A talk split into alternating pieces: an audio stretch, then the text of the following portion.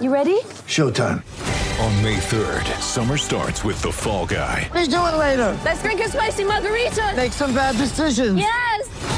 Audiences are falling in love with the most entertaining film of the year. Fall guy. Fall Guy. Fall guy. That's what the poster said. See Ryan Gosling and Emily Blunt in the movie critics say exists to make you happy. Trying to make it out? Nope. Because I don't either. It's not what I'm into right now. What are you into? Talking. Yeah. The Fall Guy. Only in theaters May 3rd. Rated PG-13. All right, folks, welcome back to Lions Mountain West Wire basketball podcast. That's right, we're here. Um, we're, we're getting our reps in here. We're getting our podcast in when we can, just about once a week. Eli Boettger, Jeremy Moss. Again, it's the second podcast of March, so here you go. You're welcome, folks. Yeah, this is March. We're one step closer to the NCAA tournament and the Mountain West tournament. We are, and it's on. Did you know it's on St. Patrick's Day as well?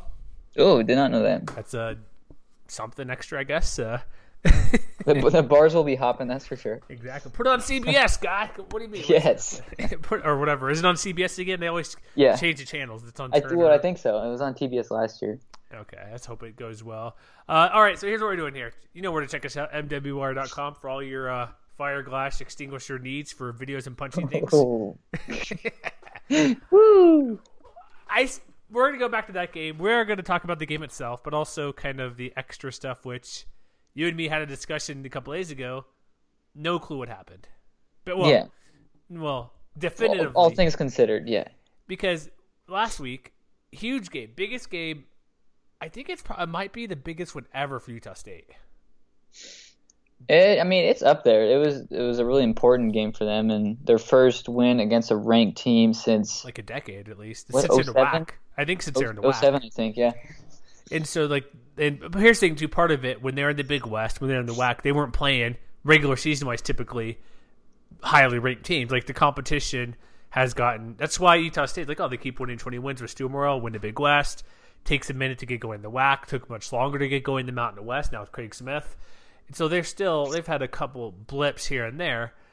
But you think about who they're playing, they don't have the opportunity, especially at home, to play a highly ranked team because Long Beach State, yeah, they're pretty good back in the day when they're in the same league, but they weren't great. Cal State Fullerton's like, meh, what do you got? Nothing. They might make some tourney, um, something exciting, but nothing at home to get a ranked team because they'd play Utah occasionally, BYU, whoever else. But this, I didn't look up the exact history, but it's probably their best win in 20 years at least.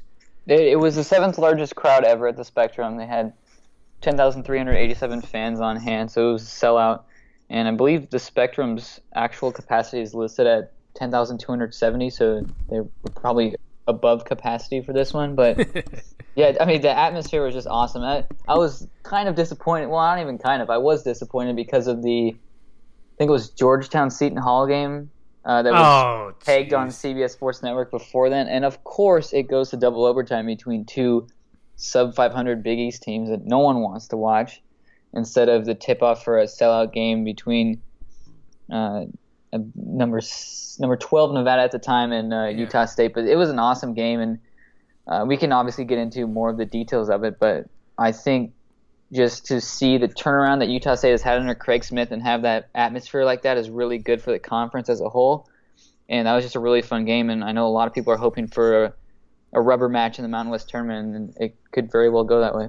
We'll see. But also, you know you have fix that? Have a two and a half hour window, not a two hour window for basketball games. Yeah, that's what it should be now. They pushed it back a little bit. I think because I was out and about. I didn't get. I started watching a little bit later, but I messaged message them like, "Hey, is it being pushed back?" I think it's maybe they gave about ten minutes just in case mm-hmm. for overtime. But it's, it happens with football too.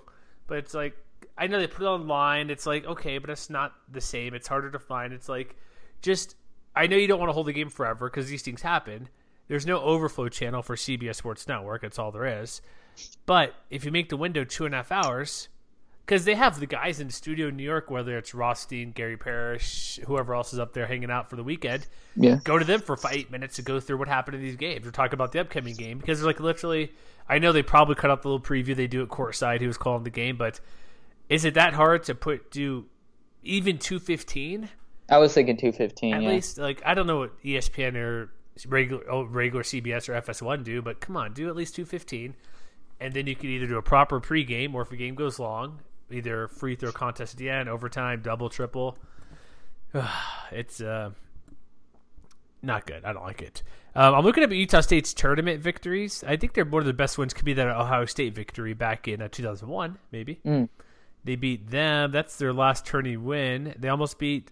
I remember that Marquette game in Boise was pretty crazy. But I'm starting to look for all time wins. Um, that's probably their best one ever. I'm thinking tournament wise. So I don't know. It, it's this one was great. So all right. So for the game itself, how much did you take it to the uh, that charge at the end or the officiating throughout? Because people were not happy with the whistle blowing as much as it did. Uh, yeah, the officiating was bad, and Nevada fans probably have more reason to be upset than Utah State fans. But there were a number of calls on both teams that just not, did not make any sense, and especially the thing that drives me crazy is when you have a game that's as physical as this one was because I, I tweeted out and, and a number of people disagreed with me and that's fine but I said that this was probably the most physical game played in the league this year. And I know the Nevada Fresno State game was really physical too but uh, to have calls where you have almost a scrum on the floor or guys diving after it or, or making a ton of contact and not calling anything. And then on the opposite side of the court you call a little bump 30 feet from the basket. That's the, those kind of inconsistencies to to just chop up the game and and uh, just kill the flow of the game is what bothers me the most because uh, then you have these guys who picked up ticky tack fouls. Like I don't know if you remember the foul that Tre'Shawn Thurman had, his fifth foul to knock him out of the game, Mm. which was like a, a touch foul. Um, it was it was ridiculous because they, there were so many plays that uh, were very physical and could have warranted fouls and then there are a number of plays that did warrant that, or that did have fouls that um, uh, were rather ticky tack or hardly any contact was made. But at least for that charge call, I when I watched it live, I didn't think that was um, a charge at all. And Caleb Martin just soared to the basket, and I think it was Merrill that was there that did take the Yeah. charge. But I don't know how you can call a charge in that um, situation. But I, I talked to Kevin Sweeney from CBB Central on this, and he said that if that same play were to happen in Reno, there was no way that would have been called a charge. And I think that's just the reality of it. Um, so many of those block charge But calls. But those are those are lame excuses too. Depending where you play, the crowd. It's like here's the thing: I officiate stuff. Um, I do some water polo, which is way different, obviously, than this high level. But it's the same thing. Like you mentioned, if you call this, call that. Because I had a game this past weekend where the other I've done it for a couple years. I took some breaks, but I haven't done it consistently. This other guy's done it for long, long, much longer than me in a row, like ten years in a row, and, and like me, like three of the past twelve. I've done it, so he's like, and it makes p- perfect sense what you're saying. There's probably a different person calling the foul on the other end because where your position is, but to get rid of that stuff, there's two things you can do about it. If it's physical, that's fine, but it has to be the same call, basically, or close to the same call either end of the court.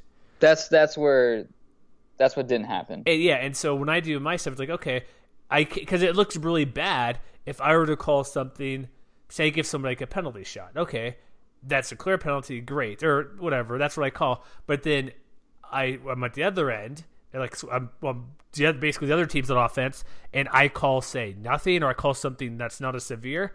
That looks bad because hey, you called that a basically exact same thing first quarter, third quarter here, basically identical type of play, and you give them nothing because they tried to shoot it and missed it instead of the other guy who got the penalty.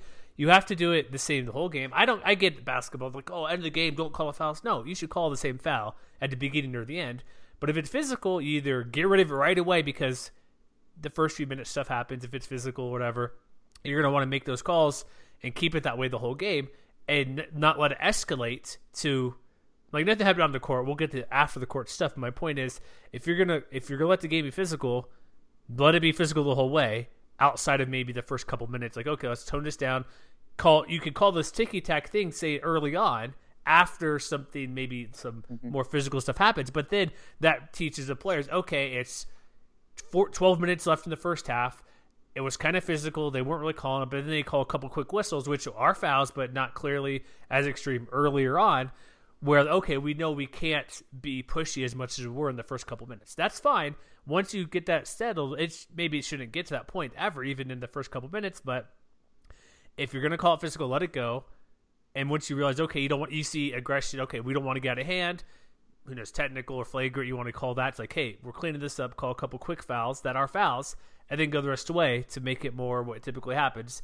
that's kind of how you clean up early because if you don't call it, don't call it, don't call it, there could be something some blow up later in the game, or you get upset like you said the Thurman foul, which hey, you didn't call this type of foul 12 minutes ago. Why are you calling it now? That's the type Mm-hmm. It's, of stuff. it's like, the inconsistency Yeah. that, that is the worst. I think that's what you're getting at too. If you're inconsistent Yeah. with the calls throughout the game, then that's going to be a major problem. But if through 40 minutes you roughly let them play, then that's just the style of the game. And if it's uh, more tightened up and you call a lot more fouls, then that's how that goes. But Yeah. the inconsistency is what bothered me on Saturday. And I think that charge call and a number of calls that were made down the stretch against both teams is what a lot of people were upset about, and, and rightfully so because it did impact um, the final score. So that's how that goes. But it's, I mean, that's college basketball. Yeah, four Nevada players fouled out, three Utah State players fouled out. It's like, Yeah. when's the last time you've seen, like, that's what, seven players? Yeah, yeah, seven players. When's the last time you've seen, like, two players out in game, typically without overtime? Not very often. Three, it's like r- ridiculous. You have seven in regulation. It's like, uh, it's, it kind of marred from the game because when you look at the actual game, like, Utah State's defense played really well. Caroline, yeah, played pretty bad, missed all three pointers. They, like I said previously, it's going to be close, even though we picked Nevada. Look for a defensive effort by Utah State to maybe be the difference, and that's what it was here. Thirty, allowing just thirty six percent from the field, pretty poor from three point range. Utah State shot a tad better, but that's kind of a and a million free throws. What seventy one free throws? Yeah, the free game. throws inflated the final score. It it did, even though 81's like eh, it's slightly above average, but I gotta give credit like Utah State's defense throughout for not allowing Caroline and other players to or overall blow up. Like Porter had one point, one free Yeah, the, the, the Utah State defense was fantastic throughout the game, and especially Sam Merrill, who uh, he will always get his chops for what he does on the offensive side, and he had 29 points and was just fantastic um, on Saturday night. But his de- defense against Caleb Martin, I thought, was tremendous. And even though Martin ended up with 23 points, he was always up in uh, Martin's grill and made him really tough to work. And uh, Caleb Martin had to work really hard to get those 23 points, and nine of them came from the free throw line. So, as good as he played on the offensive end, I think his defense was as good, if not better, and that's partly the reason why Utah State came up with the upset. so let's get to the post game stuff. So I guess I I don't know. what- I really don't know what happened because I know somebody who's like the you see the videos from the guy from KUTV in Salt Lake, and then TV photographer, film guy I know over at KSL who I chatted with the other day where I work at. They they were down there, got both angles. All we here's what we first know: a bunch of swearing going on. Caroline blowing up. Try, coach is trying to hold him back. He's by the Utah State locker room. There were a lot of allegations going on about I because we don't know what really happened. There was we do know the fans pass out the sheets. Hey, chant this, chant that. That's not unnormal or whatever. It's it, it's fairly typical for most college campuses, right? For basketball, they kind of just to be Mm-hmm. unison. Whether it's usually cheers, but sometimes they'll point stuff out to other team, which eh, ethical. It's like if one guy's diabetes. Come on, really, gonna mention that and get it, get at him for that again. Like have a cookie or something. Come on, relax. those are those are kind of low. But you can do a few things because I remember when Brandon Davies at BYU, he came back after he had the honor code violation. He got his girlfriend pregnant, had a kid, can't play for BYU. He comes back and they all start making stuff about saying stuff about him at the spectrum. It's like chill. So there was things where like maybe there's racial slurs. We don't know. Crowd getting after it. Crowd rushed to court. From who I knew was at the game, and people in the locker room or in the hallway, they're the crowd got rowdy. I don't know exactly what was said, but what we saw the video, like there's a security footage that came out later as well, which well, it kind of cleared it up. It didn't really clear it up, right? You know what I mean? Yeah. I think all what we saw, could make out because some people after I tweeted out the article I wrote up, I'm like I'm gonna be careful what was said because I don't want it because we look through like maybe that's that coach, maybe it is. We look at their hair color, skin color. It's like it's not the greatest high def video, so it's like we're not gonna say it looked like that assistant coach or that team manager or that player. You know what I mean? Unless you can clearly see the number, like Caroline in the hallway, easy, right? His number is there. Yeah. So, from what we could tell, and I saw another video too, like a few guys didn't shake hands in the line because that's what the Mountains came out with. Like, oh, there was nothing from the crowd rushing to court. The only thing I saw closely, I saw one Nevada player like whoop his head around, probably because he's like, he felt a burst of wind of all these people coming on the court. Yeah. And so I looked at a couple angles of that and like, okay, that's. I'm like, is that something that looked like he fell down? Like then I saw the reverse angle. No, he probably just was. You know how it is. Like if you get a rush of crowds, like, well, what the heck is that? You look around. But all we could tell is that maybe um, well, Musselman may have skipped a player, a coach or two in line. Like he was way one of the videos I saw was way ahead of the group after he maybe said something to Craig Smith or whoever, like anybody in the line, any coach, I'm not sure, wasn't really happy about. It, which wait, you're not gonna be happy, but you still gotta do it. And then I think what we saw, I saw two of these. The one security, one another one. The one I saw, I don't think I sent to was like the other side from the fans' uh, perspective. Still hard to tell because the people in the way a little bit. But there was one coach we saw, Utah State guy, like I guess skip a hand, turn back, and, ma- and say something, which I we don't know what he said. Then you see a Nevada staffer like kind of put his hand like, hey, like basically saying chill. Mm-hmm. I don't know what was said. I don't know if he missed the guy on purpose, if he said something. But for that thing to lead, for that whatever was said by the Aggie assistant coach, if he said anything, which it seemed like he probably did the way he turned and what you could tell, to equate that to blow up after the game, I don't know if those are co- correlated. But there's also kind of people saying, some people saying like, well, Utah State coach that same one, I believe, said something in the hallway or tunnel. So I don't know what to believe or what happened. All I could tell is that there was a little something in the handshake line and you watch security footage. You watch the first four minutes. He comes out upset, jersey over his head. Caroline, speaking of, not happy, played poorly, lost. Four minutes later, just comes rushing out of the locker room when people tried to hold him back. So I don't know if something else was said or what the deal was, but that's visually what we've seen. I don't know what happened. Yeah, well, I think it's hard to tell, and there's so much that we have to take into consideration here. But obviously, there was something that happened in the handshake line. We both saw that after you pointed it out, um, it, which looked like it began with the Utah State assistant coach and the way the Nevada assistant coaches reacted to it. But you almost have to assume that something was said in the hallways because Caroline was completely distraught in the hallway with his jersey over his head and, and such. And he, there was another Nevada staffer that was there with him. Mm-hmm. And then just almost out of nowhere, he just sprinted down the hallway.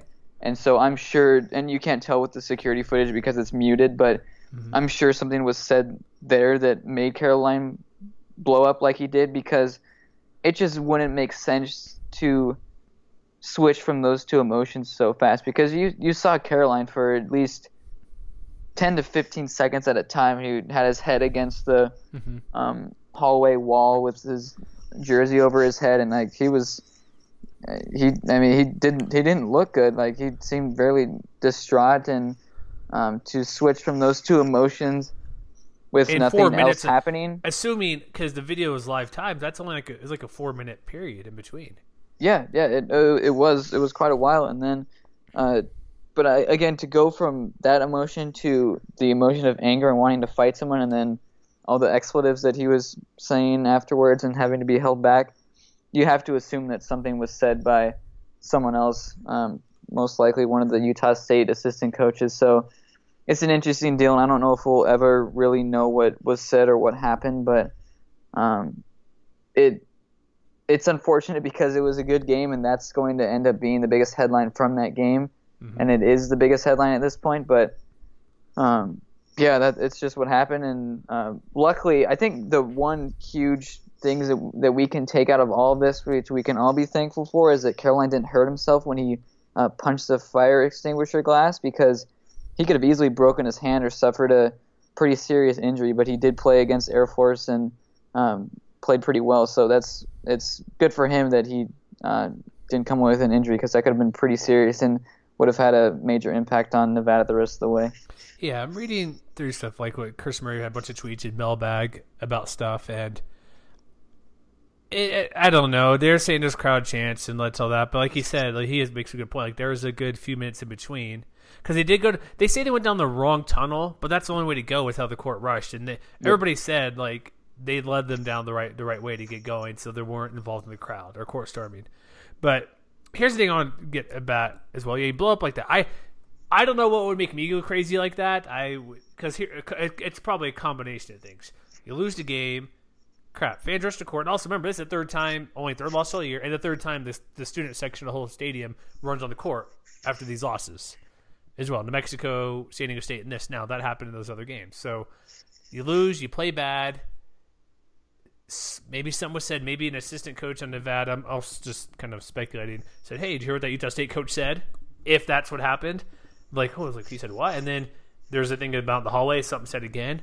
But I think you're right. Something down the hallway happened again. He punches the extinguisher. And by the way, did you see the GoFundMe to raise 300 bucks to repair that? Oh, really? I didn't see that. they raised 300 bucks in a day. But like I had a guy, like the guy over at who I worked with, he was on a radio show the other day. He was one of the guys who shot one of the film, Matthew Glade, and he's like, well, he was just well, heard some noise. Like he was kind of in between the stu- the uh, f- footage, and somebody tried to. I hate this tweet somebody did. Somebody did a cool side by side, which was great.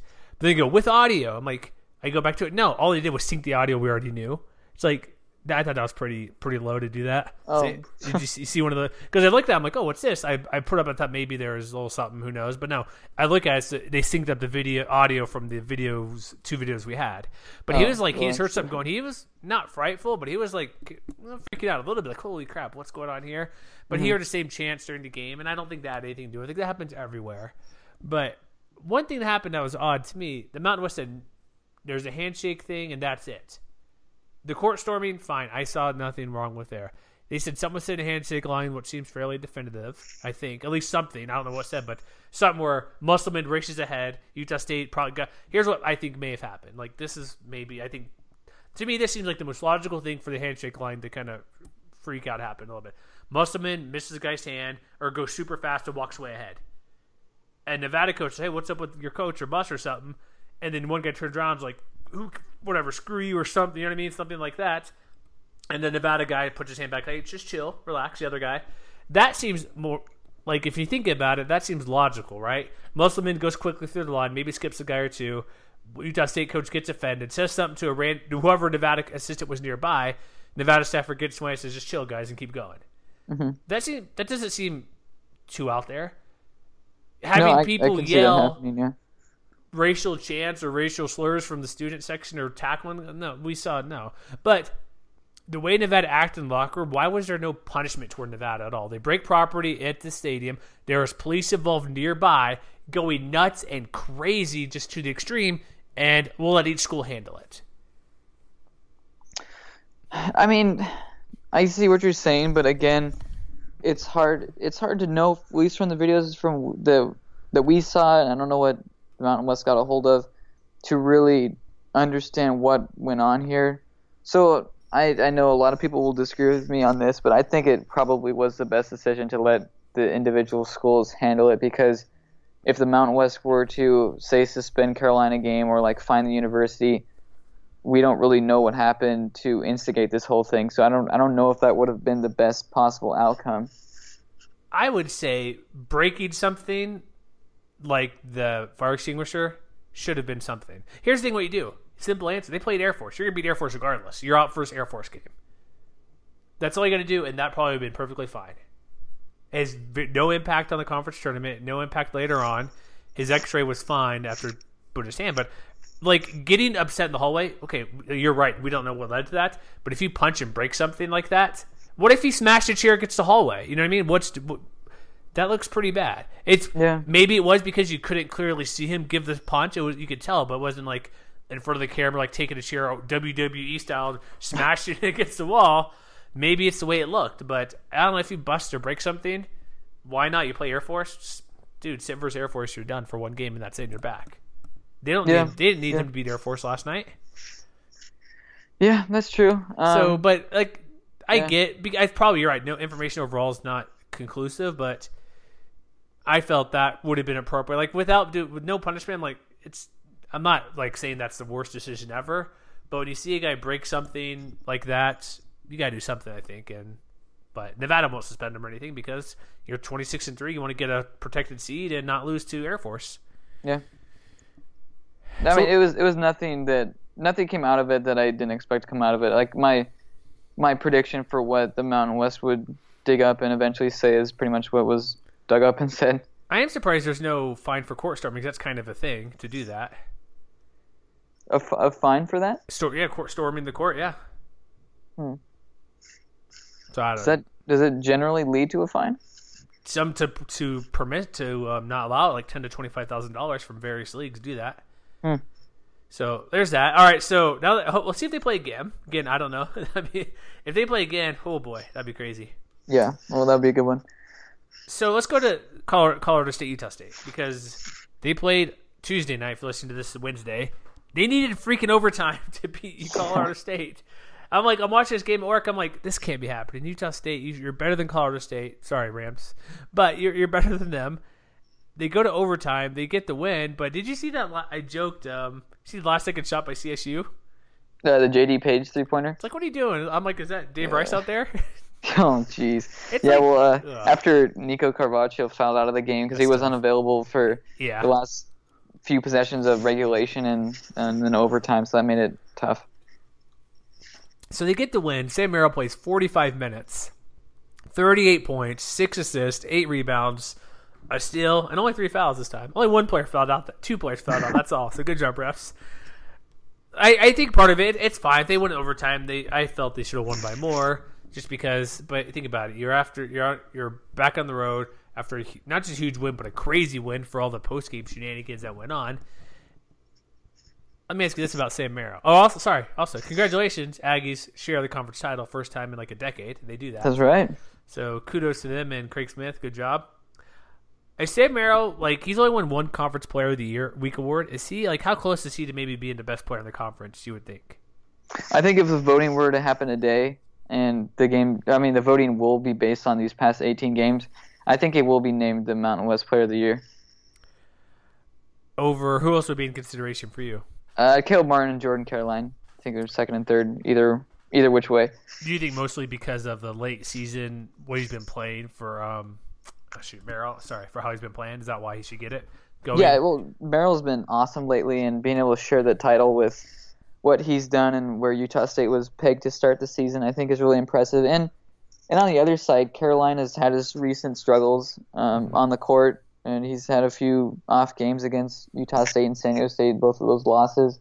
And I mean, Caleb Martin, fantastic player as well, but his stats don't really quite match up to where Merrill's are right now. And Sam Merrill, with these stats, to share the title um, for the Mountain West title and be averaging 22 points, 3.9 rebounds, 4.4 assists, and 38% from deep. That's going to be really tough to match. And what he's done these last four games down the stretch when the Aggies needed four victories has just been fantastic. He hasn't even left the floor these past four games for even a second. He's played every single minute, averaged 30 points a game, seven rebounds per game, three assists per game, and he's only turned the ball over four times in the last four games. So he's just been phenomenal. I think everyone is starting to lean with the Utah State, Utah State Aggies for both Coach of the Year and Player of the Year. Another add-on to your stat: Merrill's played 287 out of 290 minutes over the past seven games. Jeez, yeah. He, I mean, he's been a workhorse, and he's been not only producing but also being efficient and uh, taking care of the basketball, and even beyond just the offensive end, what he's done on defense as well has been really, really impressive. All right, so Utah State season is done. They are. I think we discussed it before, so I want to make sure we get it right. They're conference title, sh- sharing the conference title with Nevada. They can. The only way they can get the number one seed is if Nevada loses to San Diego State, Yes. and so that would give them an outright conference title. Whew, that'd be crazy. But actually, maybe not too crazy because Nevada already lost to San Diego State. Could be fourth time in a row. We'll see how that goes. But and then if Nevada wins, it's um, Nevada or Utah State one two. Pretty simple. So let's get to that game. Is Nevada going to beat San Diego State finally?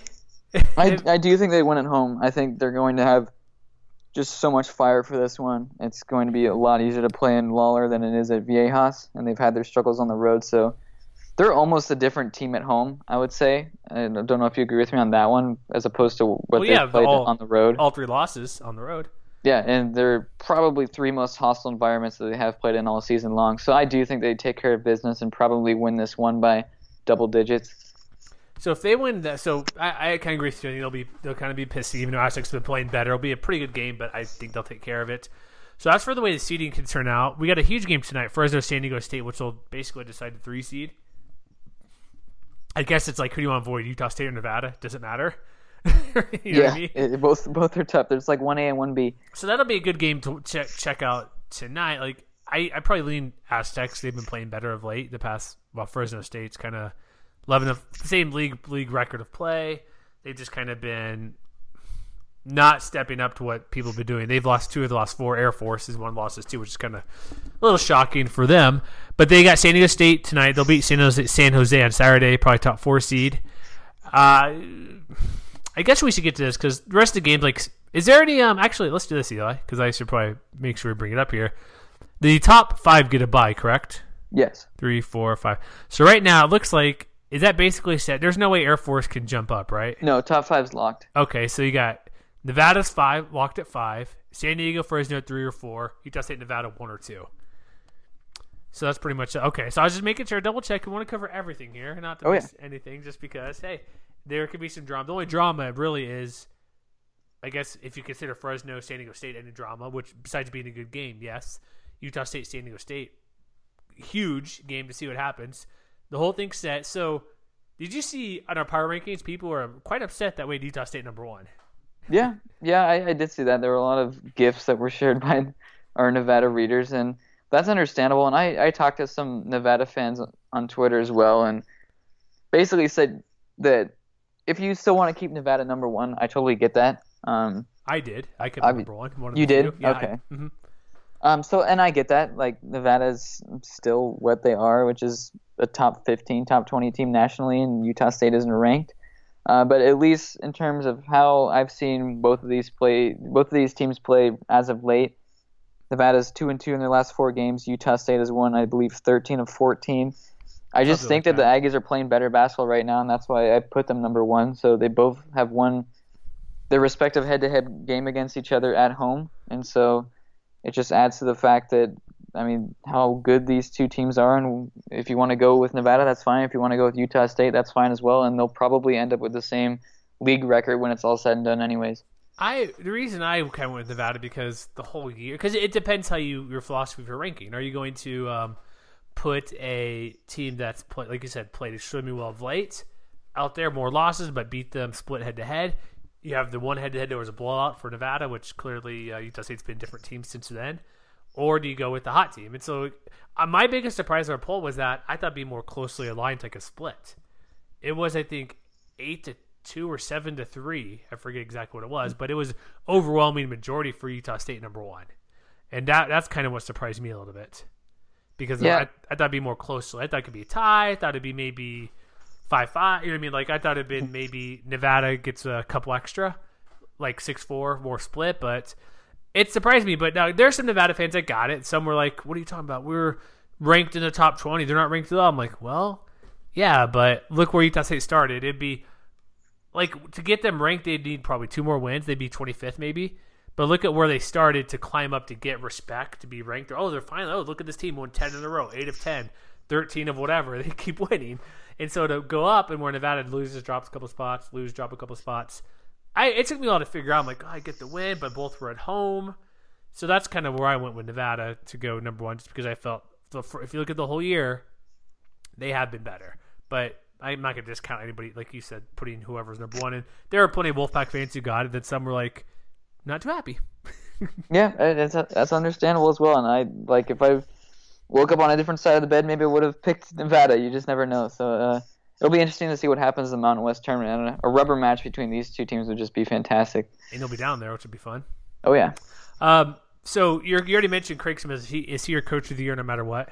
yes, I kind of agree with you. I maybe wait till the San Diego State game. I was thinking about it, but Utah State season is done, so it's not like I we were chatting before. Like, oh, what if Utah State loses and Nevada gets outright? There's no outright chance for Nevada for Nevada to get this. They can only share or not win it, mm-hmm. and it's it's two things.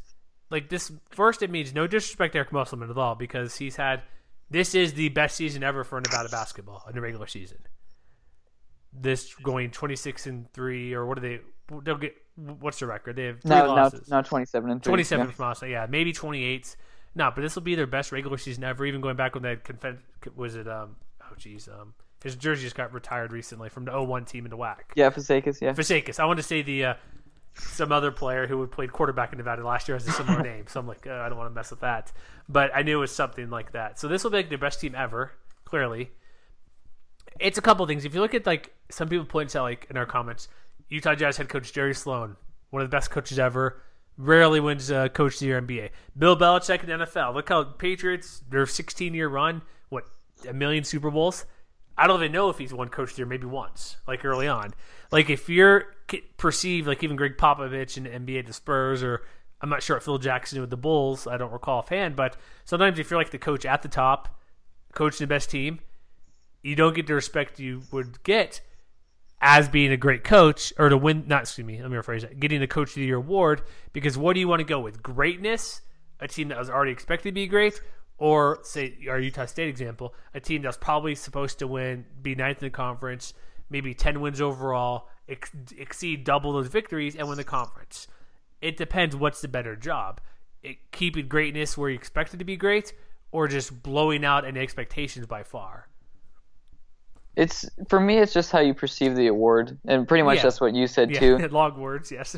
like yeah it i think we can both agree eric musselman is the best coach in the mountain west i don't think there's any doubt that there's another coach in this league Correct. that we think is better but does that mean that he should receive the coach of the year award i don't i don't think so because i think craig smith uh, what he's done with this roster he has less talent than nevada. I think everyone can agree with that. And the expectations were significantly lower. Utah state was picked ninth in the preseason media poll. Nevada was an all but one vote unanimous pick to uh, win it in the Mountain West this year and had a top 10 roster. So, again, it, it just goes back to how you perceive the award. Either you pick the best coach who had the best team, or you pick the coach that you think uh, exceeded expectations the most. And or that's coach the, the best. You could say he had the better coach co- the best, yeah. He did Um, the better coaching job because you listen to well, not as yeah, talent. And Craig Smith has done more with less than Nevada. So um, that's why I would roll with Craig Smith. But again, just like I said with the power rankings, if you want to go with Eric Musselman, I do get that because I will say this. I don't think that there is many more than maybe five coaches nationally that could do the job that Eric Musselman did with this roster this year because there were so many questions heading into the season.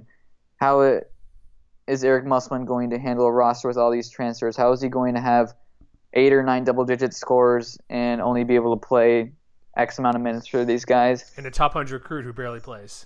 Yeah, he's he's been he's led this team to be ranked in the top ten all but what the last two weeks. Mm Mhm. Um, has only three losses all year long uh, against conference rivals and true road atmospheres. He's been phenomenal, and this team has been great. And the fact that many folks are treating this Nevada team like they're um, like not even ranked or a 10 loss team, even though they're 27 and three on the year and are ranked, um, is something that I just won't quite understand. But that does all fall back to expectations. What did you think Nevada was going to be heading into the year? Have they met that or not? And uh, that's what a lot of people's judgment of Nevada has been based on this season. But again, I'm I'm going to go with Craig Smith right now. I think he's just done a fantastic job, and um, I, I posted that little graph earlier this week of where Craig Smith ranks among all first-year head coaches, and that includes all the Power Six schools and all the other coaches. And he pretty much statistically has done the best job in terms of winning percentage and KenPom rank. So it's been really impressive to see what he's done with Utah State this season, and I'm excited for what he does in year two and so on. Yeah, speaking of the ten loss minutes, uh, I'm pretty sure it was Russ over at Mid Major Madness. He's like, quit treating this team as a ten loss team. They're twenty six and three. Yeah. it's like, what do you expect them to be? Like losing three games in any conference? It's, I mean, overall, it's like, come on. Just because they're conference games, it's teams are part of it. Is teams know each other more, they play each other more, they're more familiar. It's not like you're a one time going to a Kentucky or Duke or Gonzaga that you never play them where it's little oh what's what's this team we're playing here? What, what are we doing? But it, it's it's a great year. I, I'd go like I said go with Smith. Um, one last thing before we wrap it up here maybe two things. So I'm pull, I pulled up your nine bold predictions. We'll go over this in more detail next show before we get to our conference tourney stuff. Oh, yeah. here's one where you are spot on. Number eight the Mountain West regular season title is decided on the last day Hell, we did not think that's one. going to happen. I'll get to other ones too. We'll get those next week. But I want to bring that one up because that will be decided on the last day. The outright title will be decided. That's Here's right. here's- See, the, the problem is with me projecting it would be against uh, it would be determined by Nevada or San Diego State, which it does fall down to that game, but uh, just two different teams. Here's what you say real quick. Nevada hosts San Diego State on March 9th, the final game of the Mountain West regular season. Last year, the Wolfpack grabbed the title with ease, sweeping Boise State and finishing two games ahead of the Broncos at season's end. Though Nevada enters the preseason as the highest-ranked Mountain West team ever at number seven in the preseason AP poll, Brian Dutcher's Aztecs aren't far behind, which they're not. They're, they could finish third. if SDSU can keep pace with Nevada early in the conference play, the two late matchups, February 20th, we already saw, Aztecs win, could very well determine this year's regular season champ, which it will. You don't. Spe- you, um, you need to go on and say the Aztecs won nine conference games for each NCAA tournament this past spring. So another stretch one could be in the works for if San Diego State clicks late. You are exactly right on everything. You don't specifically say the winner of this game wins the conference title. That's right. That's So right. this matchup will determine the title. It's just Aztecs have been eliminated from the And title. San Diego State did click late, so They are. So hey, it's I'll take it. Well, actually, I'm going to do one last thing. That's great. We'll go through these later. And maybe I'll tweet these out again because they're fun to look back and see. Um, Nevada Final Four. We'll see. That's still at TBD. A couple, actually, two things I want to say. I've been seeing a lot of brackets. I'm crossing my fingers. Utah State comes to Salt Lake because I'm going to be at the hopefully be at the games depending what day it is. I've seen an, as high as an eight seed in Salt Lake. Is that way too high for the Aggies? Uh, that's. I think that's asking a bit much. I've seen eleven. I think 11, nine. I mean, eleven seed could be more likely if they um, even they beat Nevada. What is okay? We're gonna wrap up quick, shortly here, but let's just say they sweep the tournament and they beat Nevada again. Would that get them like a top eight seed? They could probably get to that eight nine game. How great would it be if they were to play? Because one matchup I saw, I think is Jerry Palm with CBS. Them playing Syracuse, which I think they can beat, and then they play Gonzaga in round two. Yes, please. Yes, please. It, it would be a okay a matchup against Brandon Clarke of Gonzaga Bulldogs, the former San Jose State transfer. We'd get Sam Merrill against Josh Perkins, Queta out there, Neemias down Queta against Ruby shots. Hachimura and Brandon Clarke. That would be such a fun matchup, especially on the West Coast when you have uh, two really, really good uh, Western teams this year. I think that would be so much fun. and home court advantage. Aggies check eighty something miles from Logan. That's right. Yeah. And I'm hoping like I and then I saw Nevada and Salt Lake too. So I'm like, I got passes for my work. I'm like, I hopefully to be there depending what day they play. But uh, if they, I don't know how they get. I think they can get like maybe ten if they can win out, maybe a nine. But I don't know. It's if they can come to Salt Lake, that would be amazing because it shouldn't happen because you know because if that happens, Gonzaga fans will blow up. Whoever's the number one seed, whatever the higher seed they're playing, because typically top four seed is supposed to be protected to some degree, right? Yeah. regionally. So like Nevada is in great shape because they're San Jose and Salt Lake. That's kind of almost right in the middle. They're a little bit closer to San Jose than Salt Lake, but that's not. It's like an eight-hour drive from Reno to Salt Lake.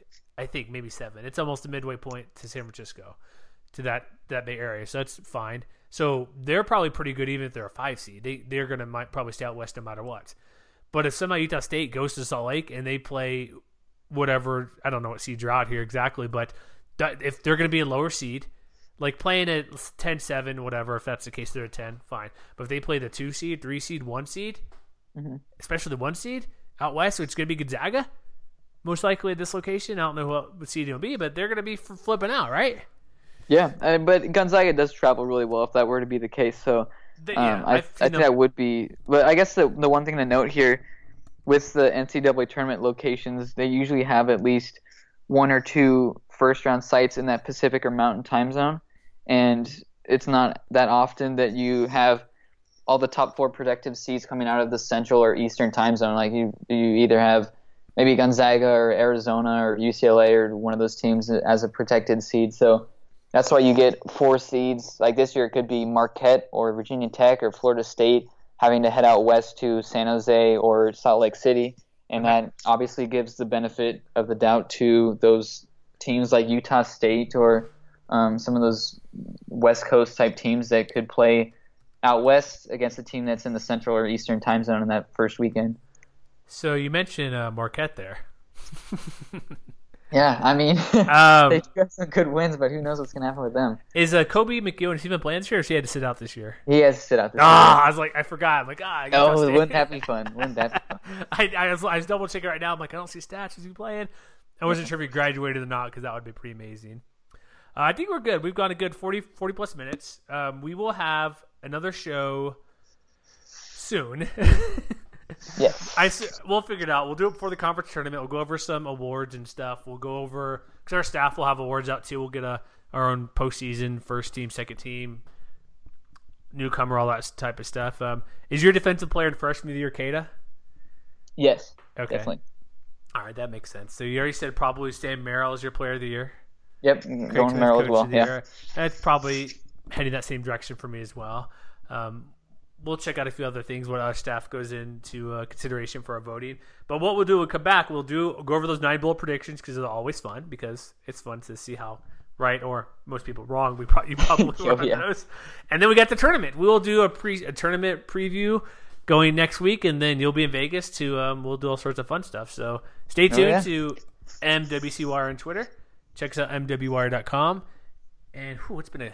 Had, let me ask you this: Has this season exceeded expectations for you in conference Yes, this, this has been awesome. I thought Nevada was going to run away with it, but it's been entertaining. A lot of fun games. This has been good. It's been pretty good. Yeah, same with Utah State surprising because I wanted to see like had they it would have been exciting either way going undefeated like what St. Joe's did or Wichita State a while back, but having competition league and not seeing blowout after blowout for Nevada, and also we've also curbed those double digit victories aren't happening as much anymore after the first couple weeks. Yeah, where it- every it game was a ten a little point or more. so that's good.